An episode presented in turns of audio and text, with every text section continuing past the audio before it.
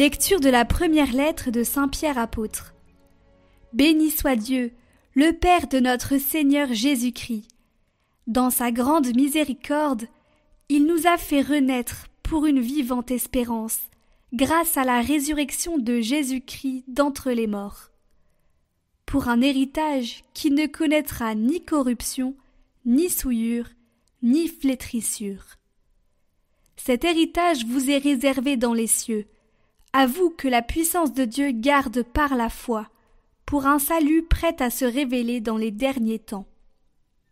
Aussi, vous exultez de joie, même s'il faut que vous soyez affligés, pour un peu de temps encore, par toutes sortes d'épreuves.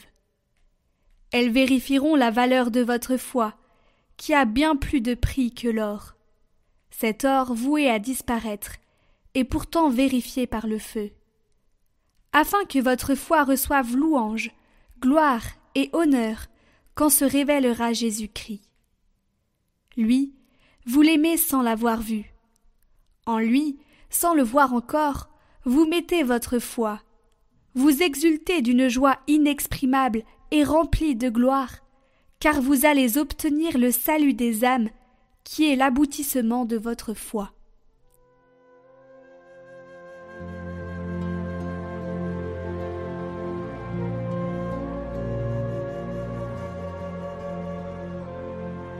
Le Seigneur garde toujours mémoire de son alliance. De tout cœur je rendrai grâce au Seigneur, dans l'assemblée, parmi les justes. Grandes sont les œuvres du Seigneur, tous ceux qui les aiment s'en instruisent. Il a donné des vivres à ses fidèles, gardant toujours mémoire de son alliance. Il a montré sa force à son peuple, lui donnant le domaine des nations. Il apporte la délivrance à son peuple, son alliance est promulguée pour toujours. Saint et redoutable est son nom. À jamais se maintiendra sa louange.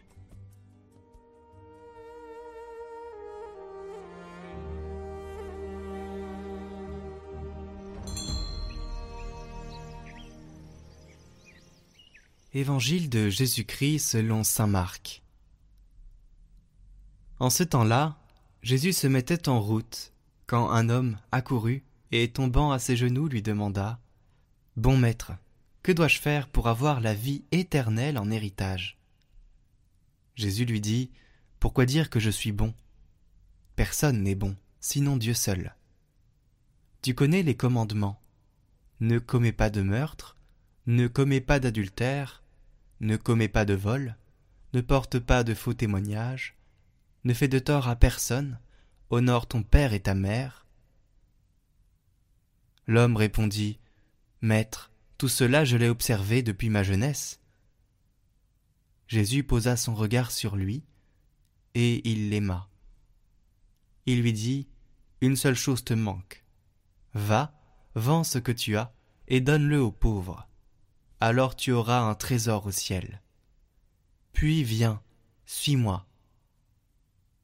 Mais lui, à ces mots devint sombre, et s'en alla tout triste, car il avait de grands biens. Alors Jésus regarda autour de lui, et dit à ses disciples, Comme il sera difficile à ceux qui possèdent des richesses d'entrer dans le royaume de Dieu.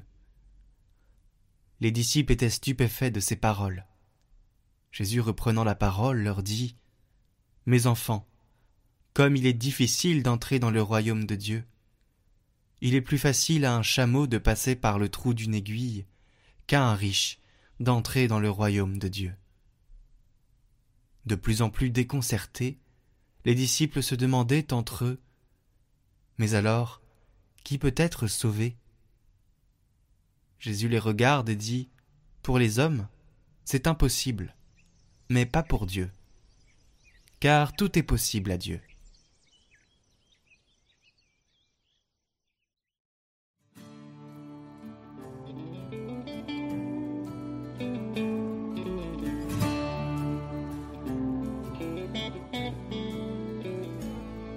Les débuts de la conversion de saint François d'Assise.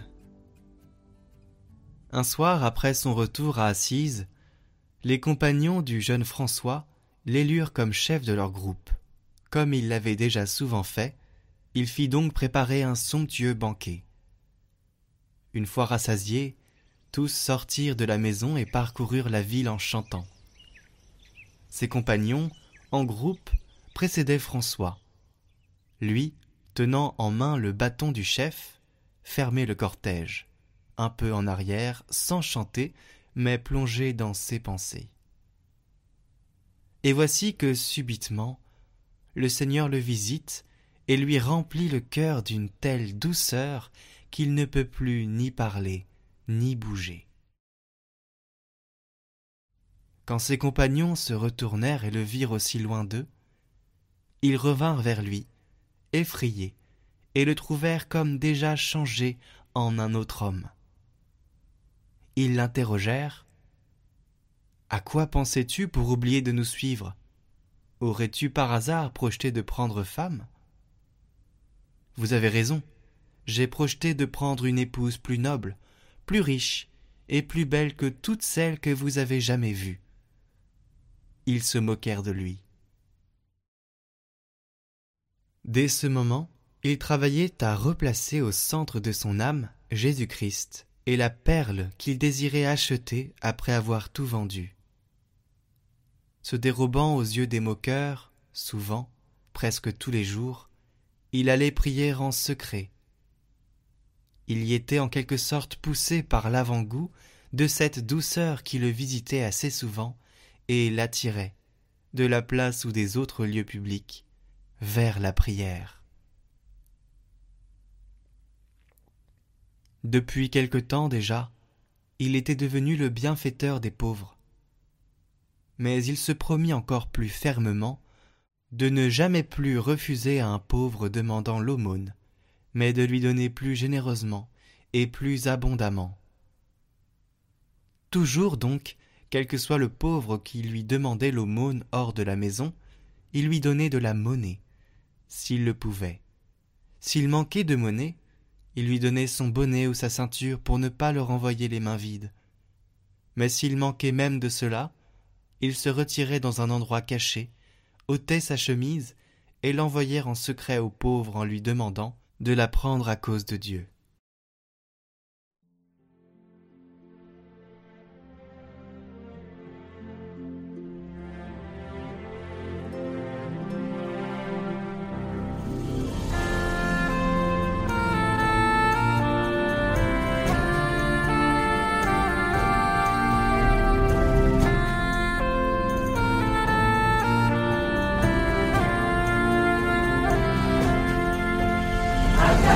De